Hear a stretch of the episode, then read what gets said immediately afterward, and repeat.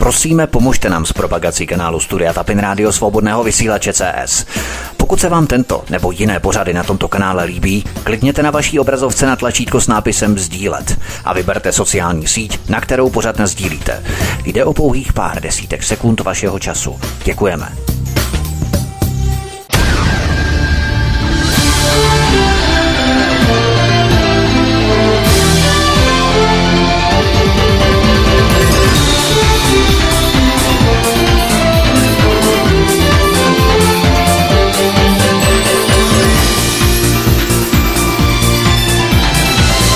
Krásný dobrý večer, dámy a pánové, milí posluchači od mikrofonu svobodného vysílače nebo na kanále Odyssey, případně na podcastech vás zdraví Vítek. Jsem rád, že jste si nás naladili i dnes, protože dnes vám přineseme další soubor zajímavých informací a postřehů a názorů komentátorky Jany Markové, kterou tady u nás na svobodném vysílači vítám zase zhruba po měsíci. Ahoj Janě, hezký večer.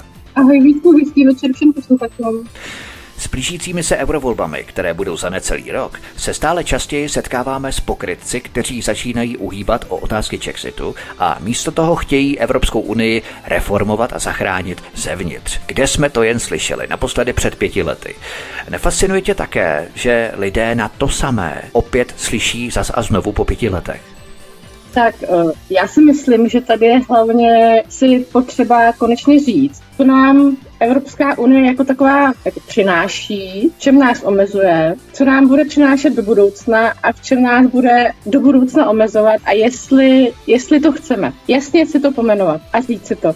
Protože představa, že něco takového jako Evropská unie se dá reformovat, je podle mě dost naivní a nesmyslná. V podstatě bych skoro řekla, že, že to je lež, protože když se podíváš na to, co se v té Evropské unii děje, tak tam vlastně dochází k utahování šroubů, tam se to zhoršuje, tam se to nezlepšuje, tam veškeré snahy, která ta Evropská unie vyvíjí, jsou k tomu, aby se to tak zabetonovalo na věky věků a ideálně ještě hůř.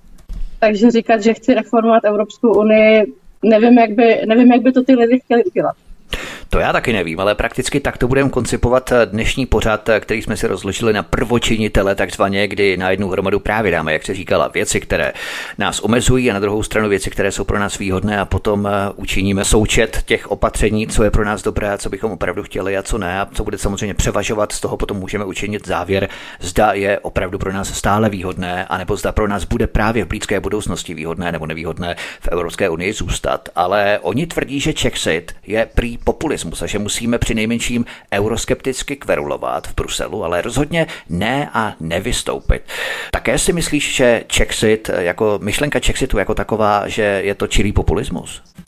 Tak tady jde o to, co vlastně nazýváš tím slovem populismus, jo? protože pokud ti nějaká instituce, nějaká věc, cokoliv v životě přináší víc komplikací než těch pozitiv, tak přece není populistické si to přiznat a říct si, že je lepší v té instituci nebo kdekoliv, já nevím, já se to třeba v práci klidně, mm. to srovnáme s tímhle zůstat. Mm. Co je na tom populistického? Já na tom populistického nevidím teda. Populismus eh, to je takový termín a označení, pod který se dá schovat poměrně dost věcí a fakticky eh, cokoliv chci nějakým způsobem negovat nebo zavést určitý negativní, pejorativní význam, tak řeknu, že je to populistické, tím pádem to jaksi odstavím z té veřejné debaty, vytěsním to na okraj. Ale není to takový paradox, že sami populisté tvrdí o něčem, že je to populismus?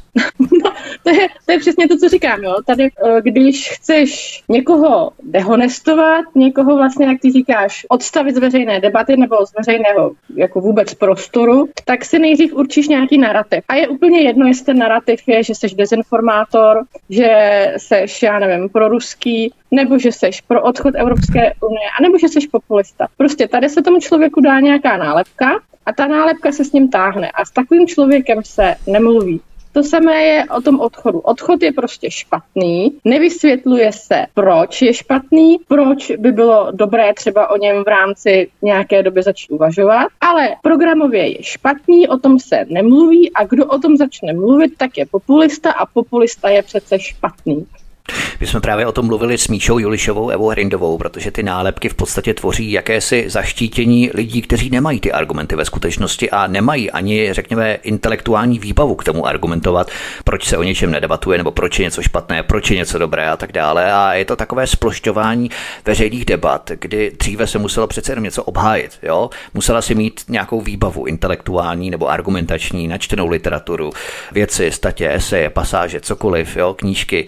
Ale teď ne, teď stačí nálepka a jsi vlastně vysmátá, jsi úplně s tím hotová a nepotřebuješ mít žádnou erudici, žádnou inteligenci, chytrost, prisknost, přesvědčovací talent. Nepotřebuješ nic takového, stačí nálepka. To je právě to sploštění té veřejné debaty, kdy v podstatě dnes se nebavíme o argumentech a dnes se bavíme o nálepkách. Ano, přesně tak. S takovým člověkem se prostě nediskutuje, takový člověk je programově špatný a vůbec nemá smysl se s ním bavit. A to je to stejné, jako já třeba někdy vlastně argumentuju nějakými články, nějakými informacemi z různých webů a ty lidi mi řeknou, já to ani nebudu číst. Říkám, aha, a proč? No, protože to je určitě špatný zdroj. A vždycky mě hrozně baví, když eh, já jim třeba uvedu zdroj, jak přímo Europarlament. Víš, jakože oni v podstatě tím, že to řekla Marková, tak to je určitě špatné, protože Marková určitě čerpá ze špatných zdrojů.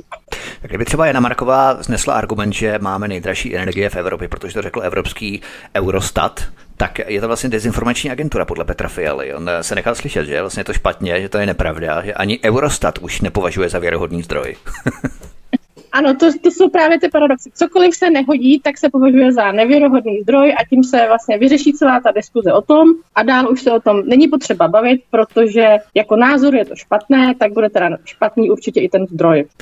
Nevnímáš to jako takový úhybný manévr, kdy si tito nekoneční reformátoři Evropské unie chtějí ospravedlnit nejen sami před sebou, ale hlavně před svými voliči, proč budou do Europarlamentu za rok kandidovat? Protože ono by to totiž snělo velmi bizarně. Oni chtějí Czechsit, ale kandidují do Europarlamentu. Jo? Tak si vytvoří nějakou nástupnickou trampolínu v podobě alibistického žvanění, proč zůstat v Evropské unii, aby mohli být takzvaně čistí. Nemáš toho taky takový pocit? Uh, trochu samozřejmě jo, protože co si budeme říkat, uh, být úředníkem v Europarlamentu je v podstatě výhra na celý život, nejenom pro tebe, ale i pro tvoji rodinu a mnohdy i pro tvoje děti. Na druhou stranu Oni musíš tam mít dvě funkční období, aby se potom mohla čerpat ten důchod. Dvakrát tam musíš být, aby potom, až budeš do důchodu, mohla čerpat eh, peníze právě z té Evropské unie. Tak ono je to potom spojeno i s tím, že tedy, když jsi vlastně v Evropské unii jako úředník, tak si tam většinou tedy přivedeš i manželku, na kterou taky čerpáš nějaké prostředky. Ideálně ji upíchneš jako asistentku, asistentky, asistentky někoho a zároveň si sebou vezmeš i děti. Ty děti tam navštěvují elitní školy, Jasně.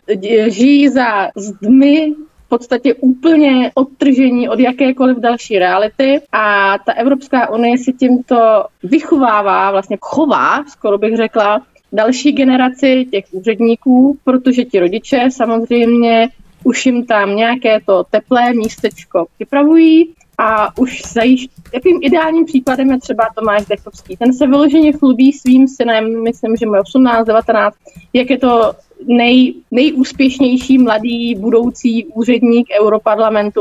To mi řekni, jak by se k tomu takový klub normálně dostal. No nedostal. Jo? Takže prostě být tím úředníkem europarlamentním je podle mě tak strašně lákavý pro ty lidi, že oni si tu větev pod sebou nepodříznou. Přesně jak říkáš. Tam je potřeba říct, že Evropská unie je dobrá, abych já tam mohl být tou součástí. to znamená, že Evropská unie, kdybychom to připodobnili do určité metafory v rámci zoologie třeba, tak Evropská unie si chová a šlechtí stáj evropských plnokrevných hřebců a klisen. Ano, přesně tak.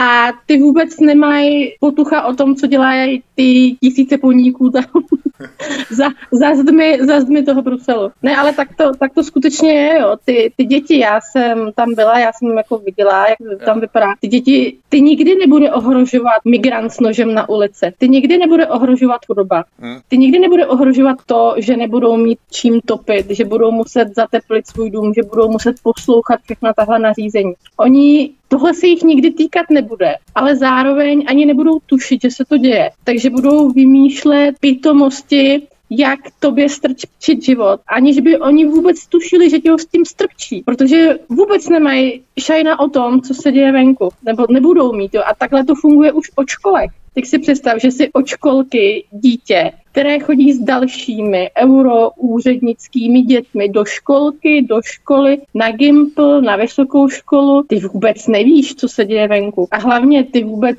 už nemáš vztah ani k tomu státu, který tě v podstatě bude platit. Jo. Ty ty už jsi euroobčan, euroobčan a euroúředník. Tebe už žádná Česká republika nebo Slovenská nebo Polská, to je jedno, nebude zajímat, protože ty se nepovažuješ jako Čech. Ty jsi prostě euroobčan, vezmeš si, já nevím, tady teďka řeknu, tady holanděnku a budete spolu mluvit anglicky a tím je vymalováno konec. Žádný žádný tradice, žádný vztah ke svýmu domovu mít nebudeš.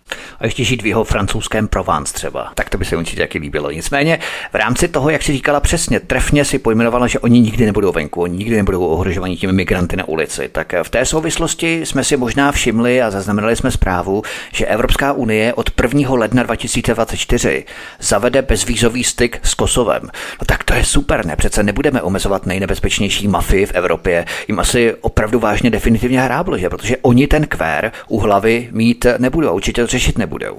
Já když jsem si tu zprávu přečetla, tak jsem si říkala, že to je snad jakoby špatný vtip, protože s takovouhle zemí, když si vezmeš, která mafie na světě je nejnebez, jako jedna z nejnebezpečnějších, tak je to přesně kosovská mafie. A tyhle lidi jsme měli aspoň nějakou možnost pomocí toho vízového styku, eh, nechci říct eliminovat, ale...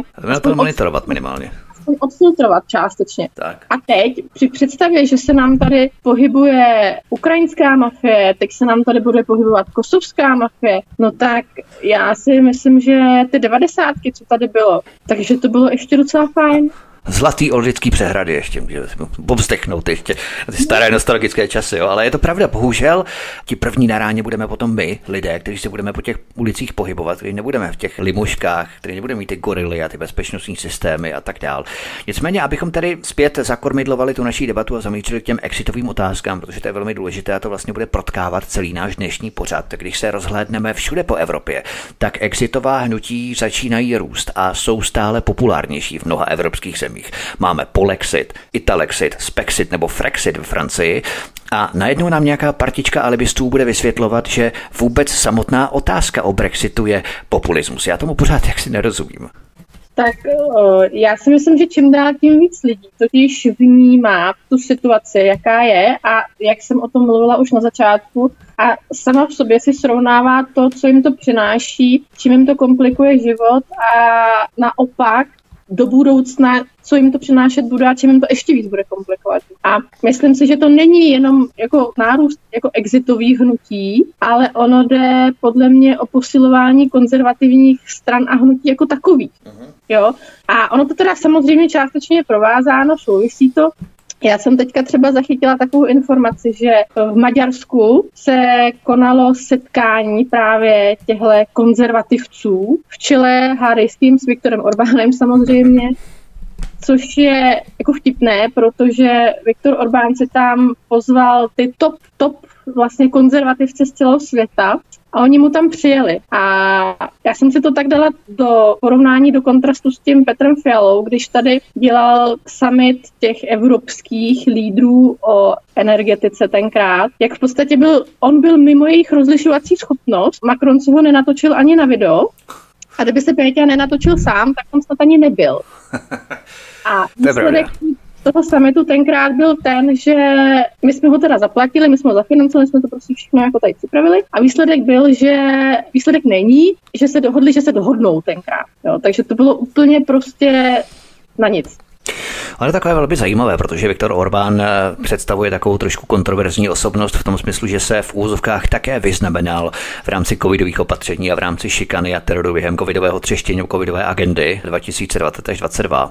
Tady je poměrně diskutabilní záležitost, jakým způsobem on by reprezentoval, řekněme, ty konzervativní hodnoty, kdyby došlo zase na nějaký podobný scénář, eh, jak jsme prožili během těch předchozích dvou let. To já samozřejmě nevím, ale každopádně je mi sympatický to, co dělá v oblasti právě genderu. Hlavně se mi moc líbí to, jak o tam vyhnal, vykopal všechny ty neziskoky a Sorosovy eh, instituce, což považuji teda za poměrně zásadní pro každou, pro každou zemi. A protože jakmile ti cizím státem nebo cizím člověkem placená neziskovka takzvaně ano, leze do škol a ovlivňuje lidi a ovlivňuje studenty a ovlivňuje prostě dění a média ve tvojí zemi, tak samozřejmě to není ve tvém zájmu. Oni jednají ve svém vždycky, jo. Takže tohle si myslím, tohle si myslím, že třeba uh, hodně důležitý. A jinak jako takovou perličku teda, kromě toho, že tam mluvil třeba Steve Bannon na té konferenci, ale byl tam i náš pan ex-prezident Václav Klaus, a přijel tam dokonce i Andrej Babiš, což se z toho mohly naše mainstreamová média zmítnout a zase tam vznikla taková ta, oni o tom vůbec neinformovali, jako že to bylo, proč to bylo a co to bylo, ale informovali o tom, že Babiš a Klaus se setkali u Orbána. A zase je přesně ten narrativ, no to je hrozný, o tom ani nebudeme mluvit, protože to nám za to vůbec nestojí, protože o tomhle teda, no to vůbec. Samozřejmě ohledně těch neziskových organizací ty tvoří takový jaksi mezičlánek mezi ten demokratický proces občan jde, někoho si zvolí, ten vykonává to, k čemu si ho ten občan povolal k tomu, nebo do té politické funkce, aby vykonával, aby pro něj dělal, aby pro něj pracoval. A neziskové organizace potom vstupují vlastně do tohoto, řekněme, bilaterálního způsobu dohody mezi občanem a politiky. Když tedy budeme opravdu věřit tomu systému, že ten systém takto funguje, že politici opravdu dělají to, k čemu je ti lidé povolají a k čemu je chtějí a plní ty sliby. To je vlastně cizí prvek, cizorodý prvek a tam se opravdu hodí to označení páté kolony, protože oni nereprezentují občany, i když se zaštiťují tou občanskou společností. A to je právě takový ten newspeak, občanská společnost, aktivismus a ve skutečnosti to není právě ta agenda, kterou oni reprezentují, protože to se pojí právě s těmi globalistickými instalovanými agendami, ať se jedná o ekologismus, genderismus a další a další. Ale abychom neuhýbali ještě z té debaty, jeden z argumentů nebo základních argumentů tvoří jakási předtucha, protože oni mají předtuchy, že většina lidí by se nechala mediálně zmasírovat a v případě referenda by nakonec volila pro setrvání v Unii nebo by zkrátka k těm volbám vůbec nepřišla. Například podle průzkumu Ústavu empirických studií STEM a Institutu pro evropskou politiku Europeum z listopadu 2020 by pro vstup České republiky do Evropské unie znovu hlasovalo 56% Čechů. Odkaz číslo jedna v popise pořadu na Odyssey. Není tady ten potenciál, jak pracovat s těmi 44%? Vždyť to je přece rezervoár, kterému chybí už jenom pár procent pro, řekněme, naplnění toho brexitového výsledku, který jsme tady měli. Samozřejmě nejsme naivní, vždycky to bude tak půl na půl, vždycky tam je nějaké to riziko, velké riziko, ale je tam podle mě obrovský potenciál. To určitě je. Tady je potřeba říct, že každý jakoby tehle ten průzkum se musí brát eh, lehce s rezervou, a oni se toho výsledku bojí, nebo podle mě jako by se báli v případě, kdyby to referendum bylo. To znamená, já si myslím, že takové referendum tady nikdy nebude, protože ačkoliv jsme hlasovali o vstupu v referendu a to bylo všechno v pořádku, to jsme byli takzvaně příčetní, tak uh, o výstupu bychom hlasovat neměli, protože co kdyby náhodou to dopadlo špatně, takže teď už eh, se říká, že by občané neměli mít právo o takhle složitých věcech si rozhodovat, protože určitě nevědí, co je pro ně dobré, nemají dostatek informací, mm, nevědí, co se kolem nich děje, co se chystá. Jako tenkrát, tenkrát to bylo dobrý, tenkrát jako je měli, ale teď už je, teď už je nemají. A ono je vždycky dobré, když ten mainstream vytvoří nějakou bublinu, nějakou takovou prostě myšlenku, že většina to nechce, anebo většina to chce. To znamená, že když ti bude všude v mainstreamu říkat, že většina lidí je stále pro setrvání v Evropské unii a už ti tam nenapíšou, že ta většina je prostě většina o 4 nebo o 6 tak, tak ty lidi si řeknou, aha, tak já jsem nějaký divnej, mně se to teda nelíbí, já bych asi o tom vystoupení třeba i uvažoval, ale když teda ta většina je pro, tak, tak já teda asi, já teda asi nevím, tak to asi opravdu nemá. Jasně, a nesmíš ještě ani zapomínat na takový ten trik, že když chce v systém něco protlačit, tak vždycky říká, že pro jsou mladí, progresivní z měst a vysokoškolské vzdělání a zatímco proti jsou ti staří na venkově se základní školou. To vždycky všude je. Ono to teda vůbec není pravda.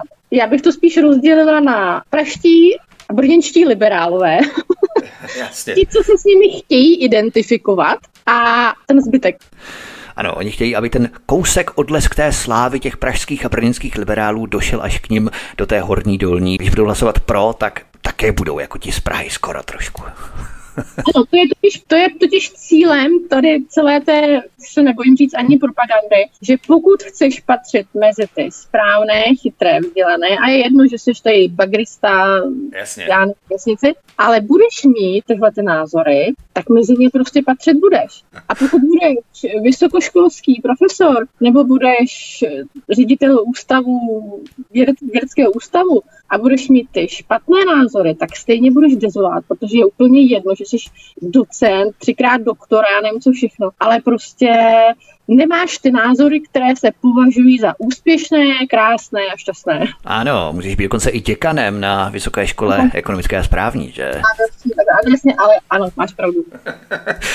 Poslední otázka, než si zahrajeme, potom půjdeme dál v našich otázkách. Není také třeba rozlišovat Evropu a Evropskou unii? Protože já jsem si všiml toho, že ta partička nekonečných reformátorů Unie, kteří o Čexitu nechtějí ani slyšet, kladou mezi Evropskou unii a Evropu rovnítko, jako by to byly spojené nádoby, jako by Evropa, nebo řekněme evropský kontinent před vznikem společenství uhlí a oceli v roce 51, tak jako by evropský kontinent tehdy vůbec neexistoval. Není to taky takový trik, že spojí vlastně Evropu a Evropskou unii? Protože já můžu třeba nesnášet Evropskou unii, nemusím jí mít rád, ale můžu milovat naopak evropskou rozmanitost a kulturní pestrost a tak dál.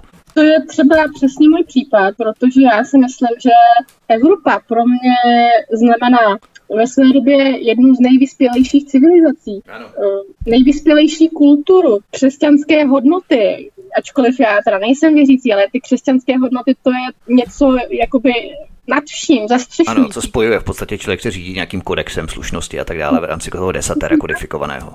My jsme tady měli takovou tu, já, jak to říct, jako eleganci, ušlechtilost.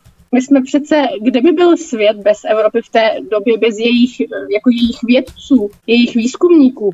Většina těch lidí prostě v té době 19. 20. století, 18. prostě pocházela, pocházela z Evropy. A to je pro mě, to je pro mě ta Evropa, kterou já mám hrozně ráda a na kterou vzpomínám. Ono stačí, když se podíváš třeba na, na staré francouzské nebo italské filmy, ano. nebo i na prvorepublikové filmy co je tam vyzdvihováno, o čem ty filmy jsou, jak tam ty lidi vypadají, jak se v sobě chovají. To, co je Evropa teď, to je bohužel trošku něco jiného. Ve francouzských filmech bys viděl hořící předměstí, předměstí, kam se francouz už Pařížan teda už ani nesmí podívat, už tam nezajedou ani hasiči. Jo, ta Evropa dneška je prostě něco úplně jiného, než byla ta Evropa, kterou, kterou jsem třeba já měla ráda. Samozřejmě i teď ji mám ráda. Jo, ale a podle mě ta Evropa se proměnila takhle k horšímu právě i na základě těch různých evropských hodnot, eh, které nám teďka jakoby Evropská unie, ta unie eh, vnucuje, představuje. Teď co je Evropská unie? No, to už je v podstatě jenom soubor byrokratických předpisů a nařízení, který ty dané země spíš teda omezují, než by jim něco přinášely. Zvlášť třeba země, jako jsme my, jako malé země. Jo, teď si vím, že my jako Česká republika, nebo jako všechny malé země po Lisabonské smlouvě v podstatě e, jsme ztratili možnost mít jakýkoliv větší vliv na úplně cokoliv, co se v té unii stane. Takže pokud se Německo a Francie rozhodnou pro něco, pro cokoliv, co je samozřejmě dobré pro ty velké země, tak my to musíme ak- akceptovat. A je úplně jedno, že to třeba pro nás dobré není. To, to nehraje žádnou roli. Jo, prostě oni se rozhodnou a my to musíme akceptovat a když to nebudeme akceptovat, tak z toho budeme mít nějaké postihy, nebo možná si vyškemráme sem tam nějakou výjimku, ale často to asi nebude. A to je Evropská unie. To je o té kulturní a ro- vývojově v podstatě o x levelů dál Evropy, než ty ostatní země v tu chvíli byly. To je úplně něco jiného. My se naopak, ta Evropská unie nás podle mě úplně naopak jako hází zpátky na tu negativní stranu těchto všech věcí. Přesně tak, to znamená, že evropské hodnoty to je takový jakýsi termín, takové univerzalizované schéma, do kterého chtějí stlouct evropskou rozmanitost a kulturní pestrost do přísně rigidně vymáhaného německého Eintopfu v podstatě. Jeden svět, jeden Evropan, v podstatě člověk už není reprezentant té země v Evropě, ale je to Evropan. Ale to, to, to jsou evropské hodnoty dneška, které nám tady diktuje nějaký dnešní neomarxista. Když se podíváš o sto let zpátky, tak evropské hodnoty byly úplně někde jinde, nebo o sto let, jako vůbec prostě zpátky. Ty jsi byl hrdý francouz, ty jsi byl hrdý Ital, ty jsi byl prostě hrdý na svůj národ a ten si chtěl chránit a ten si chtěl rozvíjet a tak je to správně. Ne to, co se děje dneska, to jako evropské hodnoty jsou jenom na papíře. Komentátorka Jana Marková je hostem u nás na svobodném vysílači od mikrofonu svobodného vysílače, případně na podcastech a také na kanále Odyssey vás zdraví vítek. Písnička je před námi a po ní pokračujeme dál v našem povídání a v dalších tématech, která tu máme před sebou v rámci exitového pořadu. Hezký večer.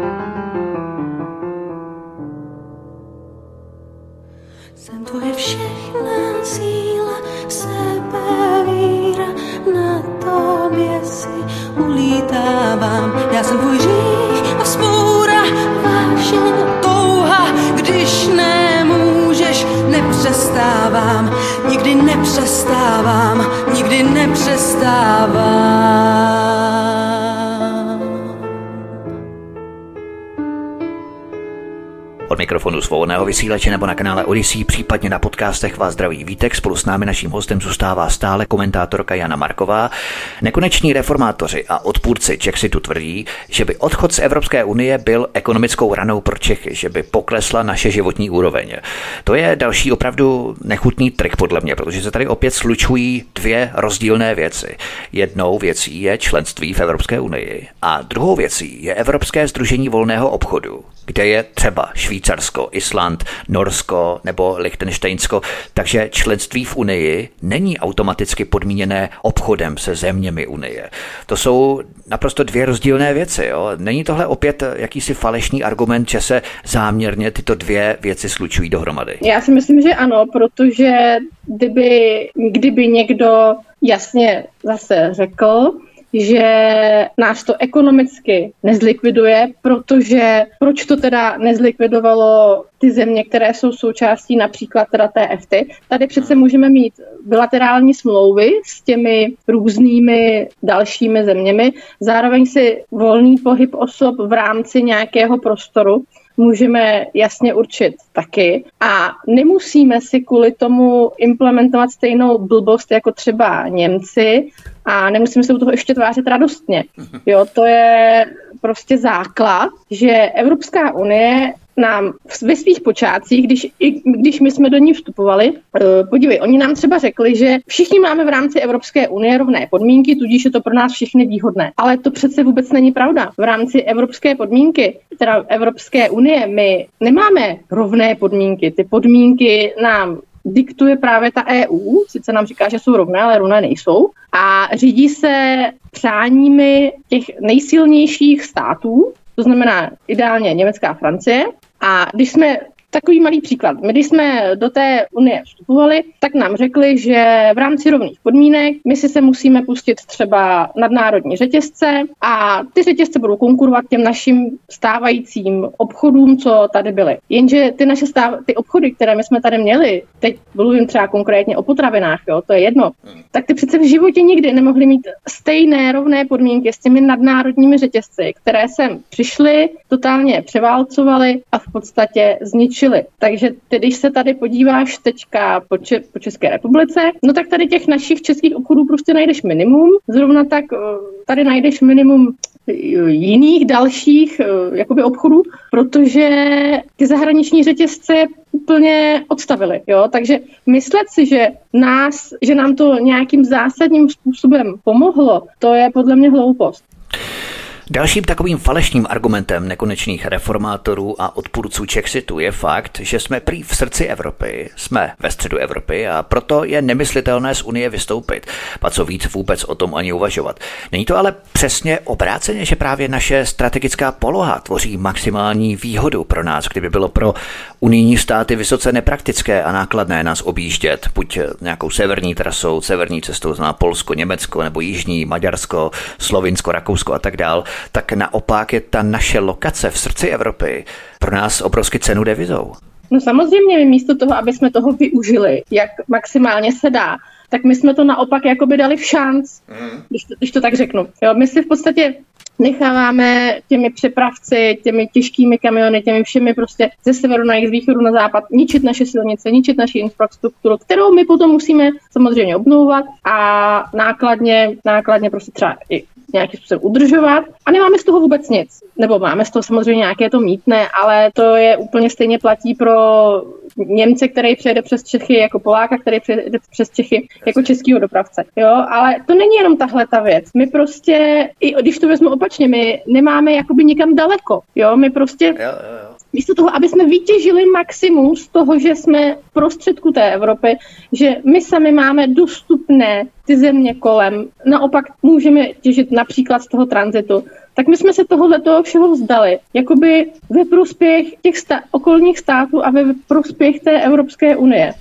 My místo toho, aby jsme třeba naopak jako úzce spolupracovali teďka, když mluvím o těch zemích okolo, jak třeba v rámci TV4, tak se to snažíme poslední dobou co nejvíc rozbít. Místo toho, aby jsme dělali silnou střední Evropu, tak se vláda Petra Fialy snaží od toho odstřihnout a přilísat se spíš k Německu a k, té evropské, k těm evropským institucím té Evropské unie jako takové. Jo, my, my místo toho, aby jsme posilovali naše postavení, a protože jsme malá země, tak to sami jako úplně nezvládneme. A pomocí těch našich sousedů jsme se snažili něčeho dosáhnout, tak my se toho jako zdáváme. My ještě říkáme jako fuj, Maďaři a ty Poláci jsou divní a Slováci. Jo, rozumíš, tohle, tohle to je prostě obrovská chyba. Další falešný argument nekonečných reformátorů Unie je ztráta evropských trhů. To jsme si vysvětlili, že členství v Unii a obchodní smlouvy jsou dvě naprosto odlišné věci, které spolu nesouvisí, ale Evropská unie nám zakazuje export a import v rámci obrovských trhů, které jsme aktivisticky vyklidili a samozřejmě i vyklízíme teď, jmenovitě Rusko nebo aktuálně Čína. Nebyl by právě tohle naopak velký restart a boom zahraniční politiky naší, kdybychom měli svobodu si sami určovat, s kým budeme obchodovat. Tak eh, samozřejmě, protože my si musíme uvědomit jednu věc. Eh, my jako Česká republika jsme nejprůmyslovější země Evropy. My jsme životně závislí na, na průmyslu a třeba na automobilovém průmyslu zvlášť. Pro ten je Čína životně důležitá, to jsou, nebo i to, i to Rusko bylo, protože to jsou obrovský trhy, který nám jako malý zemi budou chybět. My už se těžko, my se těžko jako vecpeme zpátky na německý trh nebo francouzský trh. My jsme prostě se dobrovolně těchto těch obrovských trhů vzdali, nebo dobrovolně, nejenom dobrovolně, ale my ještě jako ty země jako urážíme, jako když teďka budu mluvit třeba o té Číně, tak tam prostě různé markety a vystačilové za naše peníze jezdí dehenestovat Čínu a jezdí tam dělat provokace. Tak odevírají nové trhy, my třeba budujeme nové obchodní trhy třeba s Tajvanem nebo s Jižní Koreou, to je super, ne? A tak jako my, my, už, my už jako ty kontakty s tím Tajvanem máme, jako tam to asi není úplně potřeba, navíc ten Tajvan je malá země, jo, maličká. Jasně, tam jsem nemyslel v úvokách ironicky. Objem zboží jako do Číny, jo. A ty ušlý zisky, to tam, já nevím, proč to dělají, oni se prostě chtějí někomu asi zalíbit, něk, za někoho tam agitovat, ale kromě teda Američanů to jako nikdo nic takového jako nedělá, že Amerika si to může dovolit, my si to dovolit nemůžeme. Ty, ty ušlý zisky tady z těch obrovských trhů nám prostě nikdo nenahradí. A na to je navázáno spousta nebo tisíce prostě i pracovních míst. A já opravdu jako jestli my jako země, která je o velikosti větší cínské vesnice, jako jestli my chceme tímhle způsobem zrujnovat Čínu, tak je to úplně směšné. My tím maximálně můžeme zrujnovat sami sebe, ale rozhodně jako tím Čínu nějak nepoškodíme, tak ta pozvedne obočí a jde dál, že? Říkám, myslím, že Hinek Kmoníček to říkal, nebo kdo to říkal, Miloslav Soušek to říkal, nevím, kdo to přesně říkal, že vlastně Číňané vnímají Evropu jako východní poloostrůvek jakýsi. Jo? Že oni vlastně vůbec to nevnímají skoro ani jako kontinent. To je prostě nějaký východní poloostrov no. v jejich rozměrech. A nějaká Česká republika, jako to by mě zajímalo, eh, koho tam vlastně zajímá. Jo? To samozřejmě oni nám sem dovezou, vyvezou, my, my potřebujeme, já nevím, třeba jejich čipy, ale klidně se bez nás obejdou. Teď oni mají součást, jako oni mají BRICS, oni mají prostě trhy jako o velikosti Ruska, Indie, Čína, Jižní Afriky, Brazílie, tak nějaká Česká republika to skutečně nemá jiný význam, že my ničíme sami sebe a programově teď, co jsem teda se doslechla, ty obchody s Čínou skutečně omezujeme a utlumujeme na minimum. Na to bych navázal právě zprávou CNN, protože na CNN Prima News vyšel článek, ve kterém se viceprezident České letecké amatérské asociace rozčiluje nad tím, že Pekarové a Vystrčilové zničili přes noc tento biznis v Číně. Odkaz číslo 2 v popise pořadu na Odyssey. A oni se teď můžou jít pást, protože kdo jim ty ušlé zisky nahradí? Nikdo. Jo? A to je přesně tak, jak pracují. Oni pracují stylem po nás potopa. My bychom rádi byli uvědomělé přijímaní na tom západě, my bychom rádi se tam někomu zalíbili a my ještě tam ještě na tom nejhorší, že nás jako vůbec nikdo nenutí tohle to dělat. My jsme takhle hloupě agilní sami, protože tady se třeba vydá nějaké doporučení, tady v rámci Evropské unie něco, něco proběhne, ale my ještě uděláme víc my se ještě víc zničíme. My tam prostě pojedeme ještě s celou delegací šestkrát, aby jsme ukázali, jak poslušní jsme a nic z toho nikdy nebudeme mít. Ty západní země normálně s Čínou obchodují. Amerika normálně s Čínou obchoduje. Eh, já tady dám třeba takové srovnání. Jo. Německé Porsche zaznamenalo 25% nárůst provozního zisku v prvním čtvrtletí za tehle ten rok. A právě díky rekordním dodávkám do Číny. A Porsche je teda součástí Volkswagenu, jo, jako třeba tady, tady česká Škodovka. Mně stačí, že tady jezdím kolem parkovišť a vidím ty desítky a stovky aut bez čipů tady stát na placených parkovištích, protože, ale tam to teda bylo z důvodu, že, že nebyly, jo? tam to bylo jako z jiného důvodu, ale to je přesně to, co se stane, pokud my si odřízneme Čínu, my prostě náhradu nemáme. Ať o tam tu sem, tak odsud tam. Myslím si, že je to, myslím si, že je to obrovská škoda, A ty trhy, kterými uvolníme, tak po nich někdo skočí okamžitě. A vůbec bych se nedivila, kdyby to byl někdo právě, právě z té západní Evropy. No, samozřejmě. S tím Porschem to je přesně ta zpráva, kterou jsem tady chtěl citovat, tak jsem rád, že si ji citovala za mě. To je skvělé, přesně tak. Německé Porsche je přesně tím příkladem, že s Čínou opravdu obchoduje celý svět. Ale přesně je to tak, jak si popsala, protože mně přijde, jako když Evropská unie nařídí, abychom skákali po jedné noze, tak naše pěti demolice, ne, oni zajásají a zahřmí, proč chodit po jedné noze? Pojďme rovnou levitovat, budeme létat, budeme se vznášet. Co chodit po jedné noze? Trapný. Ukážeme, že jsme ještě bruselštější než samotný Brusel. Jo? Půjdeme ještě dál, ještě víc bruselismu, ještě víc genderismu, ještě víc ekologismu, ještě víc všeho, to je tak na dva metry minimálně vysoko. Mně to připomíná jako nějakou formu sebemrskačství, jo? jo. že když, eh, přesně jak říkáš, střelte se do nohy, tak my se střelíme do obou. Protože si myslíme, že nás za to někdo pochválí, ale nás za to nikdy nikdo nechválí. Jako když se podíváš na to, jak přistupují v Bruselu třeba k Petrovi Fialovi nebo k jiným našim představitelům, to není tak, jako že by... Když tam, teď se to třeba srovnej i s tím Viktorem Orbánem. Jak se chovají k němu, když tam přijde Orbán, jak se chovají k Fialovi. A to není proto, že je to ten ošklivý Orbán a ten hodný Petr Fiala, ale protože to je ten sebevědomý Orbán a ten podlézavý Petr Fiala. Prostě s takovýhlema lidma se, když jsi loser a nedokážeš obhájit sám sebe, tak se s tebou prostě nikdo nebaví a každý tě teda považuje. A můžeš mu podlézat horem dolem, vlichozovat se a stejně ti to nepomůže. To je no. přesně ono, ale v rámci Evropské unie, abychom tedy zamířili a zakonmitlovali zpět tu naší debatu ohledně argumentu snížení naší životní úrovně v případě Chexitu, znamená v případě, že bychom vystoupili z Evropské unie, tak by se naší životní úroveň snížila, jak se nám snaží nabulíkovat a nasugerovat. Myslíš, že právě země BRICSu, jako Brazílie, Čína, Rusko, Jižní Afrika také, ale Indie a tak dál, jsou obrovské trhy, díky kterým bychom měli naopak mnohem lepší ekonomické výhody eh, jako Česká republika v případě jakéhosi fiktivního Chexitu, že bychom právě měli otevřené tyto trhy a mohli bychom vstoupit vlastně do této eh, skupiny zemí BRICSu. Tak já si myslím, že otázka je, jestli by nás tam vůbec někdo chtěl. Jasně.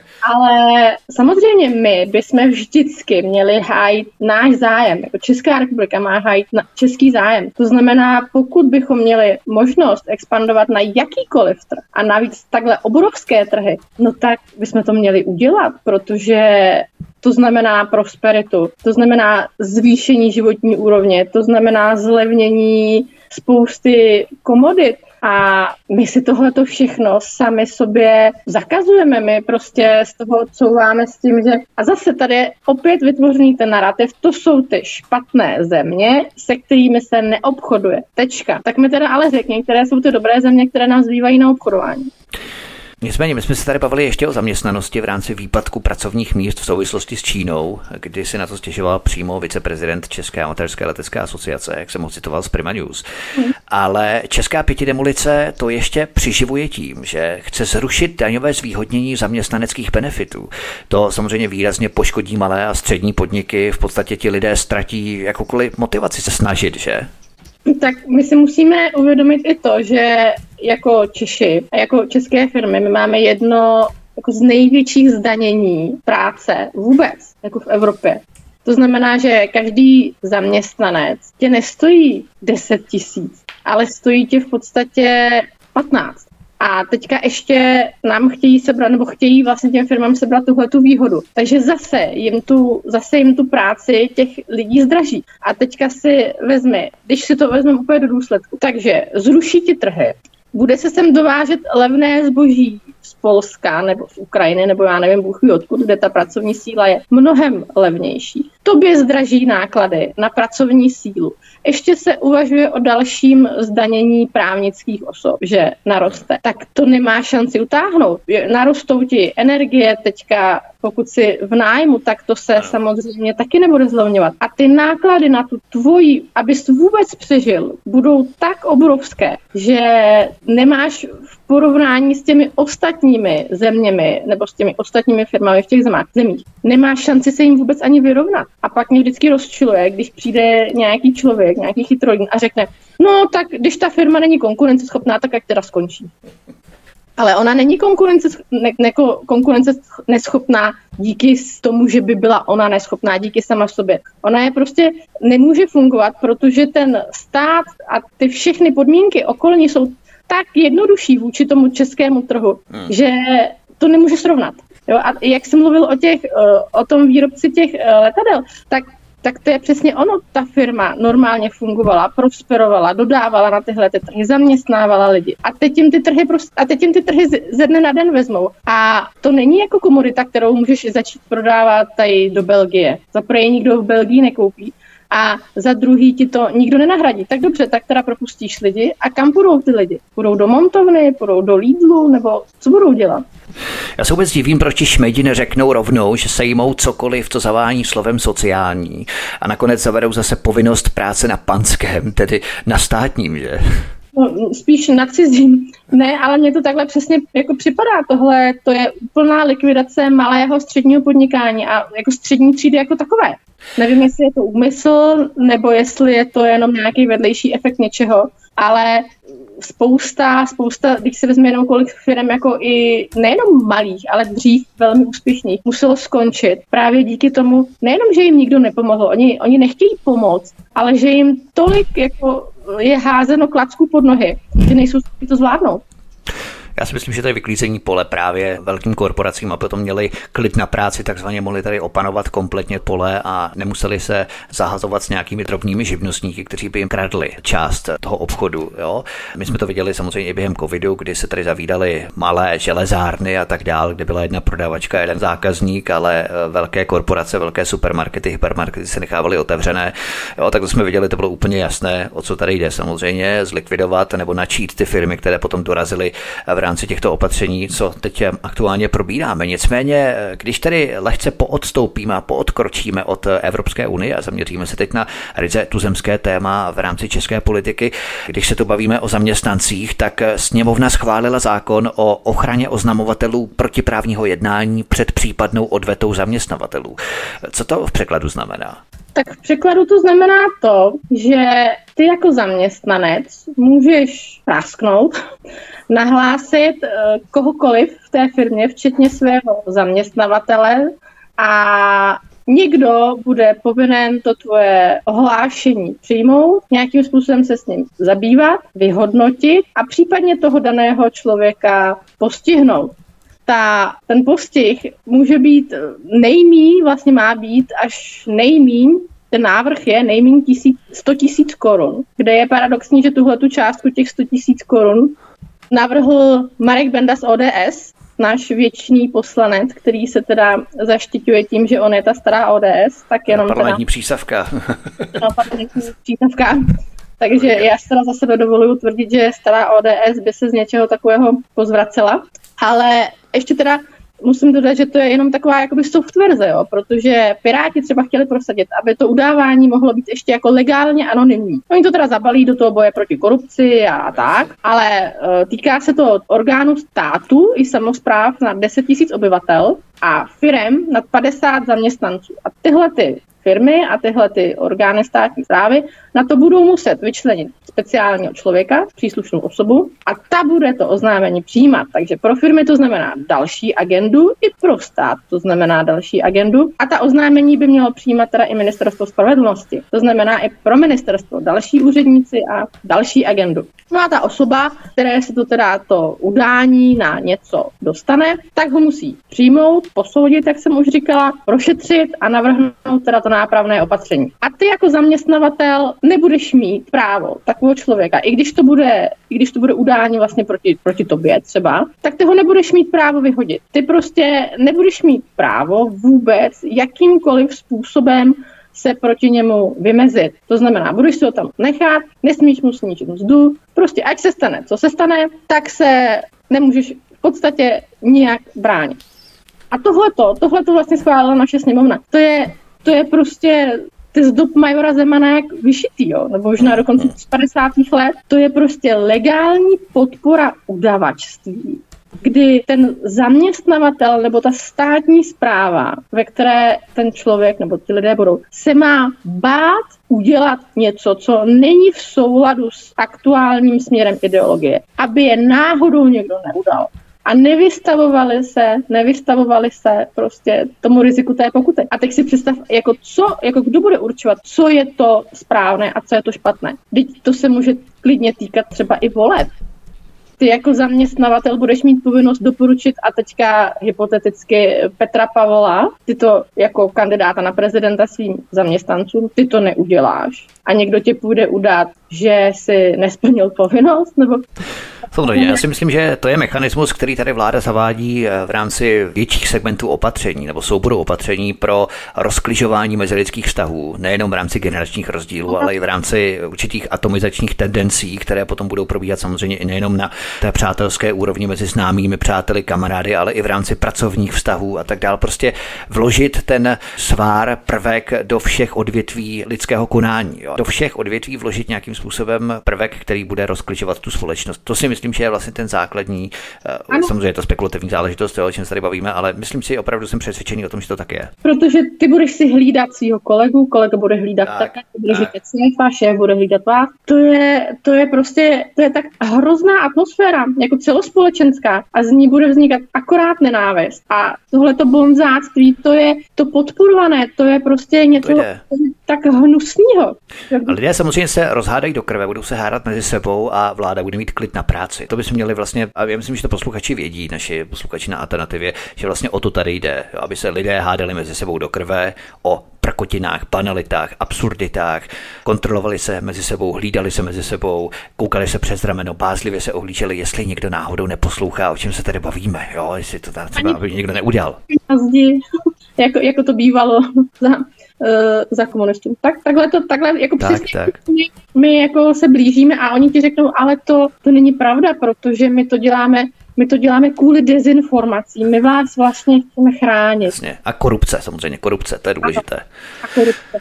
A to je vlastně to PR a marketing, oni to toho zamíchají vlastně tyto termíny, jak jsme hovořili dřív, vlastně o těch evropských hodnotách nebo západních hodnotách, termín korupce a dezinformace. A potom se dá schovat úplně všechno a vlastně zakrýt tím tu pravou podstatu, o co vlastně usilují. A víš, co mi na tom nejvíc vadilo, nebo nejvíc, jako samozřejmě nejvíc mi vadí celý ten zákon, ale jako co mě na tom fascinovalo, jako kde byla v tu chvíli naše opozice, jako kde bylo SPD, kde bylo ano. Samozřejmě oni jako nehlasovali třeba pro, jo, ale to je strašně málo, jako když máš ve sněmovně počet poslanců, který kterým víš, že nic neovlivníš, no tak si klidně budeš hlasovat proti, protože to ti jako nějak neublíží a můžeš si říct, a já jsem hlasoval proti. Yeah, yeah. Ale oni prostě, oni prostě měli vyset z těch oken a řvát a prostě říkat to lidem, co se na ně chystá a co to znamená. Protože já se s tebou vsadím, že 99% lidí v téhle zemi vůbec neví, že nějaký takový zákon byl schválen, že nějaký takový zákon existuje. A co to bude znamenat? Jako samozřejmě, že se určitě najdou lidi, kteří by to schvalovali, kteří říkají, jo, to je super, protože přesně tohle jako potřebujeme, aby jsme se konečně zbavili těch dezolátů, my jim ukážeme, ale spousta těch eh, normálních, jako normálně smýšlejících lidí by si přece musela říct, no to je teda hnus. A nějakým způsobem zpětně na ty, na ty poslance třeba recipročně prostě náladou ve společnosti zatlačit. Už se to párkrát povedlo. Jo? Třeba ve zbraňové směrnici se to tenkrát povedlo, aby to přehodnotili. Ale nic takového se nestalo. Vůbec nic takového se nestalo. Takže úhrnem, abychom to sumarizovali, držte ústá krok a pokud někdo frflá, tak ho můžete klidně udat a bude to zákonem posvěcené. Ano, a ještě vás poplácáme po rameni a jemu to pěkně usolíme. Tak. Komentátorka Jana Marková je hostem u nás na svobodném vysílači. Od mikrofonu vás zdraví Vítek. My si zahrajeme písničku také na kanále Odyssey, co jsem zapomněl. A potom budeme pokračovat dál v našem povídání. Hezký večer. Akustický punk!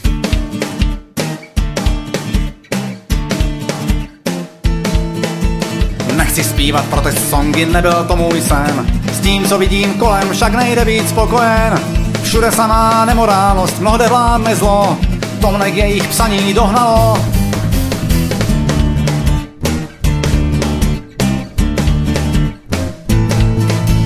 Nechci zpívat protest songy jako Karel Kryl.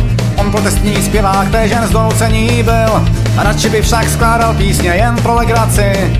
Takových pár také napsat chci.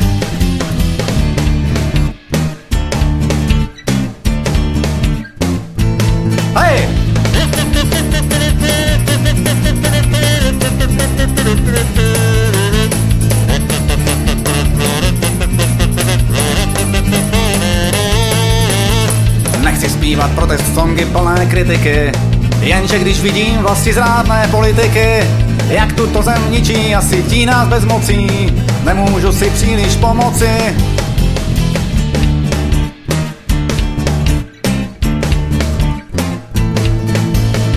zpívat protest songy, kdo by také chtěl. Nesmíme však mlčet, pokud věci nejsou fér.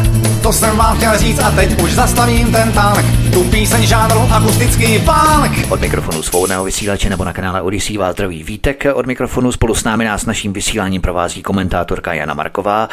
Protože nás nekoneční reformátoři a odpůrci Čexitu neustále lakují falešnými argumenty o katastrofě a nižší životní úrovni, jak bychom hladověli a prostě bez toho Bruselu bychom to vůbec nezvládli, tak pojďme se podívat na realitu. V čem bychom si naopak mohli polepšit? Celkem snadno C nabízí energetika.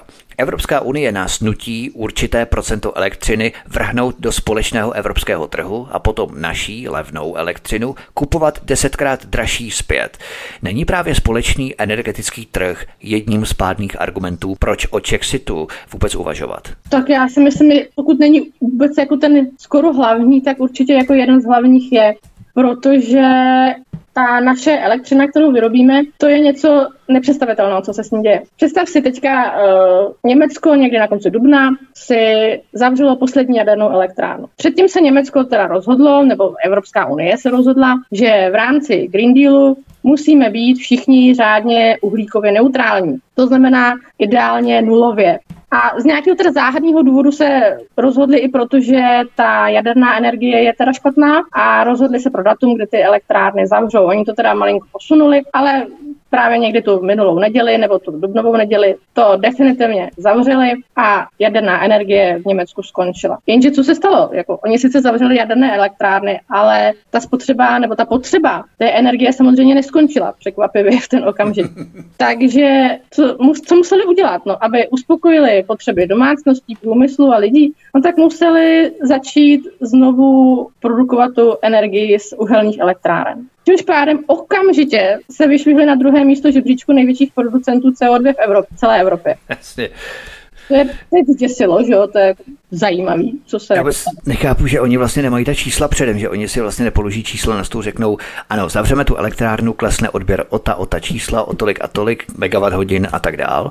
A my vlastně musíme nahradit tu sníženou spotřebu tím a tím. Prostě, když to předem, tak to neřeknou, to zavřou, ale teprve potom s prázdnou rukama, to je hrozný, vlastně my vlastně nemáme tu elektriku, teď to teprve začneme řešit, jo. že vůbec oni neuvažují to je, to je Němec. On má svůj plán a ten plán musí dodržet. A oni teda předtím uh, zřejmě počítali s tím, nebo podle mě stoprocentně počítali s tím, že ten výpadek těch jaderek a uh, těchto těch elektráren nahradí nahradí uh, plynem z Ruska, jo, těmi paroplynovými to původní plán, no, přesně. Plynovými uh, elektrárnami. No jo, jenže mezi tím, co se stalo, mezi jejich původním plánem a zavřením těch jaderných elektráren přišla válka, odstřelili jim Nord Stream, to znamená, tam kouká jenom do díry v trubce a na ten standardní ruský plyn oni si stejně jako dali takové sankce, že v podstatě, v podstatě ho prostě odmítli, odmítli brát. Takže chceš Green Deal, chceš být uhlíkově neutrální, chceš elektroauta, chceš v podstatě všechno na elektřinu. To znamená, logicky by bylo jako, že si teda zajistíš dostatečné zdroje té elektřiny a najednou ti jeden ten ze zdrojů vypadne, tak ty ho ty jakoby neposuneš ten, ne, neuspůsobíš ten plán tomu, co se stalo. Ne, ty v něm pokračuješ a potom zjistíš, že je teda průšvih. Je průšvih. Já spíš toho Němce, jak on má to ekologický auto, jak se tváří, jak je to ekolog, jak je tím automobilem, tím elektromobilem. A potom přijde k naběžce a tu baterku si nabije z elektřiny, která je vyráběná z uhlí. Tak. A teďka právě, že, a teď se právě stalo to, že máš uhelní elektrárny zase zpátky, teď mé ekologové šílí a říkají se, no to přece není možný, jako my jako nemůžeme být uhlíkově neutrální a navíc jako i tak té energie, i tak té energie je nedostatek, jo, protože ta spotřeba neustále stoupá s, těmi, a navíc s těmi elektromobily a s tím letím vším by neustále stoupala, tak, tak to prostě musíš jako Němec nějak vyřešit. No jak to vyřešíš? Vyřešíš to tím, že se budeš snažit tu energii někde koupit, někde od někoho, kdo ji, kdo ji vyrábí. No a kdo ji vyrábí dostatek, tak jsme třeba my. Ano. My ji vyrábíme dostatek, protože my si svoje elektrárny jako šílenci teda zatím ještě nezavíráme. Naopak teda se snažíme o dostavbu těch jaderných elektráren, ale právě díky tomu, že nás donutili, a my jsme na to přistoupili, prodávat energii na Lipské burze. Takže v Německu je jí nedostatek, to znamená, znamená, cena stoupá. My máme dostatek, my tam prodáme, my tam vlastně nabídneme, Němec ji za draho koupí, protože mu nic jiného nezbývá v tu chvíli. A my si ji ale díky tomu musíme taky koupit za tu drahou německou cenu. Jenže naše kupní síla a německá kupní síla je trošku odlišná věc. Takže my si vlastně kupujeme tu energii tak draho proto, protože Německo se rozhodlo zavřít si svoje elektrárny. To znamená, může se nám klidně stát, že i my té energie časem budeme mít eh, nedostatek právě tady z toho důvodu. A místo toho, aby jsme prodávali skutečně jenom, jenom ty přebytky, které my tady nespotřebujeme, sami si tu energii nechali za dostupnou peníze pro, pro naše lidi. Ne, tak my, my ji prostě nabídneme, my ji prostě nabídneme tam a když nám nějaká zbyde, tak si ji za draho koupíme zpátky. To je evropská cenová politika v rámci energetiky Evropské unie. Energie, tedy elektřina, je krví ekonomiky, je u každého vstupu a výstupu výroby a logicky, když není elektřina, není život. Levná elektřina, levný život. Drahá elektřina, drahý život. Jednoduché, úplně jednoduché rovnice. Museli bychom si ale v případě Chexitu tvrdě pohlídat, aby skorumpované vlády sami neiniciovaly prodej té elektřiny do zahraničí, aby potom pro nás bylo dostatek. Že? To by vlastně žádný Chexit nespravil. Bychom si to také museli pohlídat i potom. Protože představ si, jako, če, jako Čes je majoritně vlastněný státem, jo, jako českým státem. A ten Čes, který vlastně vlastní český stát, tak za loňský rok vykazoval absolutně rekordní zisky. To znamená nějakých 81 miliard čistého. Ale co je na tom paradoxní, je ta věc, že my proto, aby jsme mohli obchodovat na té lipské burze, na té lipské burze, ze které si to potom za draho musíme kupovat zpátky, tak stát musel i přes ty rekordní zisky toho Česu vlastně Česu dát půjčku. Ta půjčka byla něco víc než 74 miliard korun. A byla právě proto, aby zvýšila likviditu Česu na lipské burze. To je hmm. tak absurdní kolečko, že to by se nevymyslel nikdo. Takže místo toho, aby jsme, aby jsme prostě měli levnou energii, tak ještě stát půjčuje výdělečnému Česu na to, aby jsme si ji mohli kupovat za draho. To je opravdu absurdní, Salvador Serva to opravdu nikdo nevymyslí. Nicméně pojďme se podívat na další téma. Podívejme se na ekoterorismus, tedy Green Deal. Ten nám také vnucuje bruselské politbyro. Co Green Deal znamená, o tom se tady nebudeme bavit, možná o tom uděláme některý z příštích pořadů, co si pod tím můžeme představit, protože pod Green Deal se schovává také mnoho věcí, které s Green Dealem nesouvisí ani přímo, ani nepřímo, ale o tom, když tak někdy jindy. Ale když se tu bavíme o opatřeních, která se zahrnují pod palíček zvaný Green Deal, v té souvislosti se můžeme zastavit u tepelných čerpadel. Ty Evropská unie plánuje zrušit kvůli plynu, který se v nich nachází. Kdo by to byl řek? Tepelné čerpadlo, které mělo fungovat na elektřinu a ejhle je v nich také plyn. O co se jedná v těch teplných čerpadel? Tak ono nechce zakázat teplná čerpadla jako taková, ono chce zakázat ten plyn. To který znamená, se teplná... teplná čerpadla nebudou fungovat bez toho plynu, ne? No, a nebo velmi omezeně. Uh, protože tam se, uh, to jsou takzvané F-plyny, a ona teda, Evropská komise už je chtěla zakázat, nebo spíš takhle regulovat dřív, ale Evropský parlament, jako už se to stalo mockrát, si řekl, že to je sice dobrý, ale aby jsme teda byli ještě progresivnější, ještě lepší, tak my ty my ty prostě FP nezakážeme úplně. No jo, jenže to je zase takové to bruselské kolečko, kdy teda zakážeme uhelné elektrárny, zakážeme jaderné elektrárny, zakážeme vám kotle na uhlí, pro jistotu vám zakážeme i kotle na dřevo a donutíme vás koupit kotle na plyn. Ty teda trošku zadotujeme, ty potom zakážeme taky a navíc ten plyn teďka není a nebude a bude nedostupně drahý, takže vám teda doporučíme koupit si tepelná čerpadla nebo různé soláry, investovat do toho, zase to zadotujeme a pak najednou zjistíme, že ten plyn v těch teplných čerpadlech je taky blbej.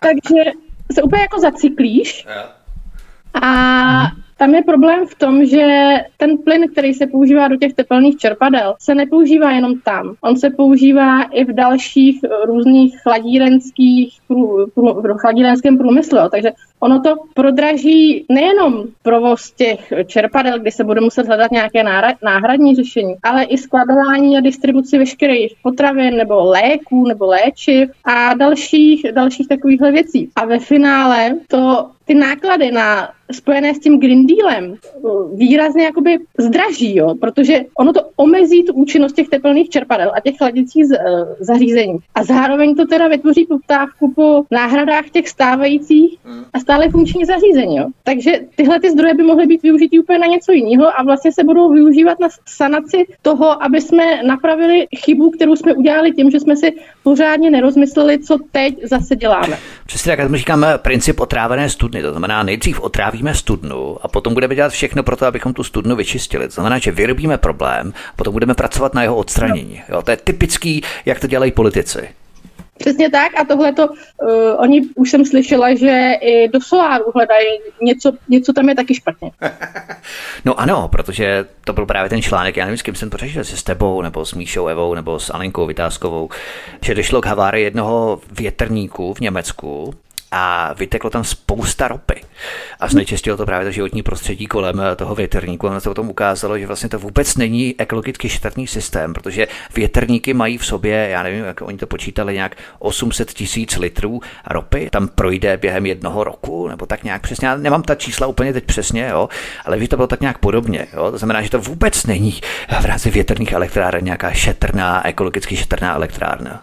Já jsem ho viděla zlomený, někde nějakou fotku jsem viděla, tohle jsem teda, tohle jsem teda uh, nečetla, ale já jsem zase viděla skladiště těchto těch vlastně větrníků, protože ono to má taky svoji určitou životnost uh-huh. a to jsou hromady a hromady těchto těch vrtulí a to je podobný, jako to máš třeba s těma bateriemi u aut, jo, kde v podstatě ano, ano. elektroautě sedíš na obrovský baterii a co s ní potom? Presně. To už vůbec nikdo neřeší a to už se nám jakoby neříká, nebo i ty soláry, to taky jako není věčná věc. Uh-huh jako likvidace a skladování tady toho, zvlášť třeba u těch aut, je podle mě mnohem větší ekologická zátěž Přesně. než celý nový auto se spalovacím motorem, který má emise 0,0 nic, vydrží ti třikrát díl, můžeš ho normálním způsobem opravit, můžeš ho prostě používat jako ojetý. Teď jsem zrovna někde viděla článek o tom, jak uh, Teslu jako ojetou v podstatě vůbec nikdo nechce. No jasně, protože nikam nedojede. Že? Tam jde o to, že to je opravdu business, stejně jako ekologie, uhlíková stopa, všechno je business, stejně jako elektromobily jsou business, vlastně o nic jiného nejde. Nějakým způsobem nasugerovat lidem, že to zlepší životní prostředí, ale ve skutečnosti jde o business.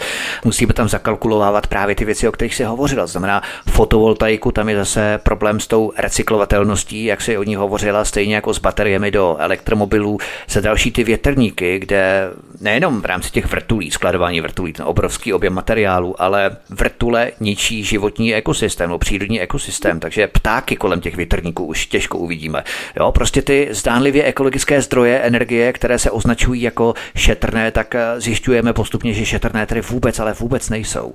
A víš, co je nejhorší, že až to teda skutečně jako zjistíme s definitivní platností, tak už nebude cesta zpátky. A to je zase ono. Hmm. My už se potom nebudeme moct vrátit zpátky k těm funkčním elektrárnám, protože to už, to už prostě nejde, to není jako tak jednoduchý, že jo.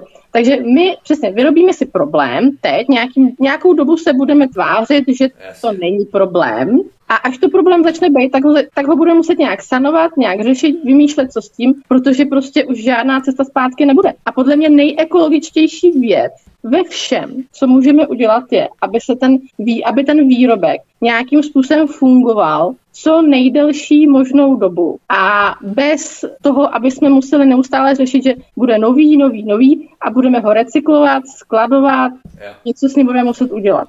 To je zase biznis, aby se kola točila, aby se vyrábělo, protože nejhorší v podstatě z pozice tedy firmy. A ono se to vlastně ukazuje i u softwarových firm, že vlastně nejhorší program je ten, který funguje, kterého si koupíš jednou licenci a už nepotřebuješ zprávu té firmy nebo servis té firmy. Ten program ti funguje, máš licenci, doživotní licenci na program, registrovala jsi ten program a vlastně už víc nic nepotřebuješ. A oni vlastně právě proto přecházejí k tomu modelu, kdy vlastně každoročně si budeš muset prodlužovat tu licenci, každoročně budeš muset platit nějaké peníze a oni ti za to dají nějaký servis, nějaké aktualizace a tak dále, samozřejmě to říkají, ale ve skutečnosti jde o to, aby oni se mohli živit a to samozřejmě potřebují stejně i automobilky, to samozřejmě potřebují stejně i firmy na chytré mobilní telefony, aby člověk si každý rok dva kupoval pádlo za 15-20 papírů úplně v pohodě. Jo? Přesně takovýmto způsobem potřebují z lidí dostávat ty peníze, aby se kolát biznesu prostě točila, aby se kupovalo, prodávalo, recyklovalo pořád, aby se ten koloběh nezastavil. To je ten kapitalismus, bohužel. A to je podle mě, a to je podle mě celá podstata Green Dealu, protože na tom vydělávají ty největší největší firmy, největší korporace, protože a zaplatí to ten běžný člověk. Protože oni ti něco nařídí, ty to budeš muset udělat. I když to nejenom nepotřebuješ, ty to vlastně vůbec nechceš, ale budeš to muset mít, protože bez toho nebudeš moc fungovat. Ty nechceš elektroauto, který ti nikam nedojede, který je brutálně drahý, který si jako důchodce třeba nebudeš moc dovolit. Ty ho nechceš, ale ty nebudeš mít jinou možnost jenom proto, že někdo řekl, že je to ekologičtější než ten nejekologičtější třeba benzín nebo diesel, i když se teďka ukazují studie, že to vůbec není pravda. Tady jasně vidíme, že nás Unie postupně vrací do prvobytně pospolné společnosti lovců a pozhůrků, že naopak setrváním v Unii se naše životní úroveň dramaticky snižuje, ještě před písničkou. Přesně tak, my se tady vracíme do prvobytně pospolné společnosti, mají se šupem to posledních pět let, podle mě takhle to nikdy nebylo. Od mikrofonu svobodného vysílače nebo na kanále Odyssey, případně na podcastech vás zdraví Vítek. Spolu s námi nás naším vysíláním provází komentátorka Jana Marková. My si zahrajeme písničku a potom vstoupíme do poslední kratší části našeho pořadu. Hezký večer.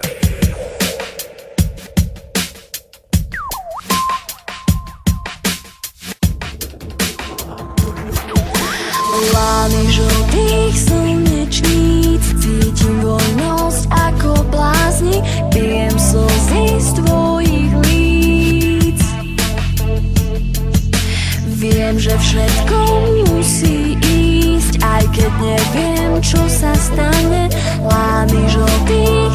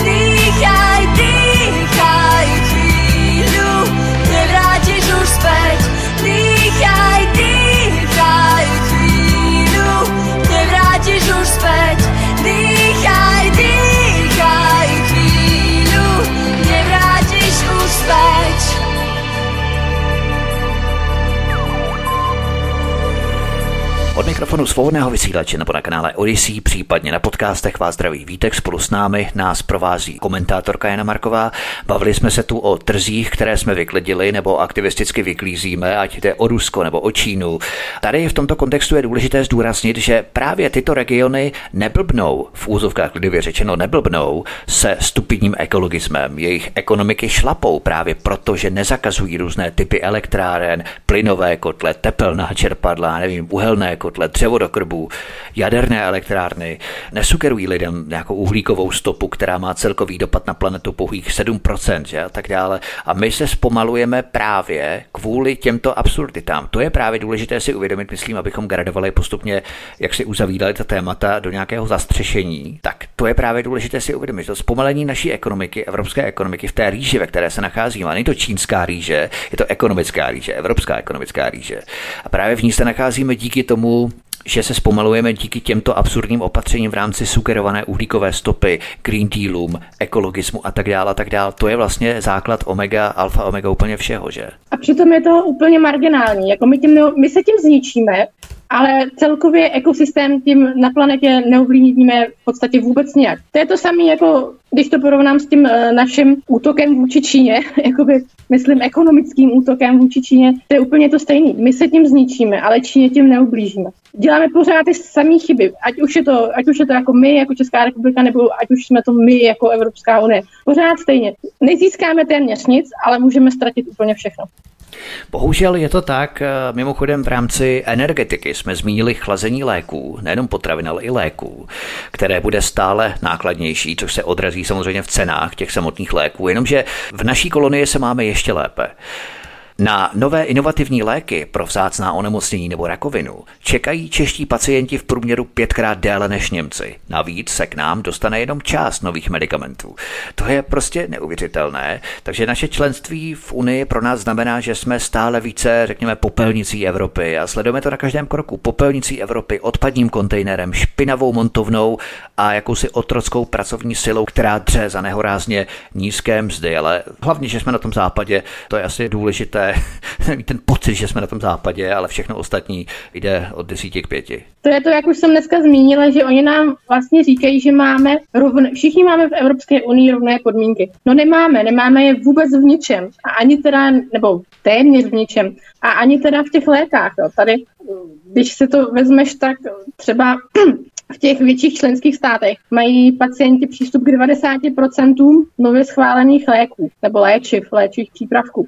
No a u některých těch menších států, jako jsme my třeba, tak ten procent, tak, tak je to třeba jenom 10%. A za, navíc, jak se říkala, ta čekací doba, ta čekací doba je v Rakousku třeba 10 měsíců a u nás klidně dva roky. A jako nedostanou se sem právě ani zdaleka všichni. Je teda zajímavý, to mě zaujalo, že hůř než my je na tom Polsko, což jsem nečekala, a Rumunsko, to jsem teda čekala.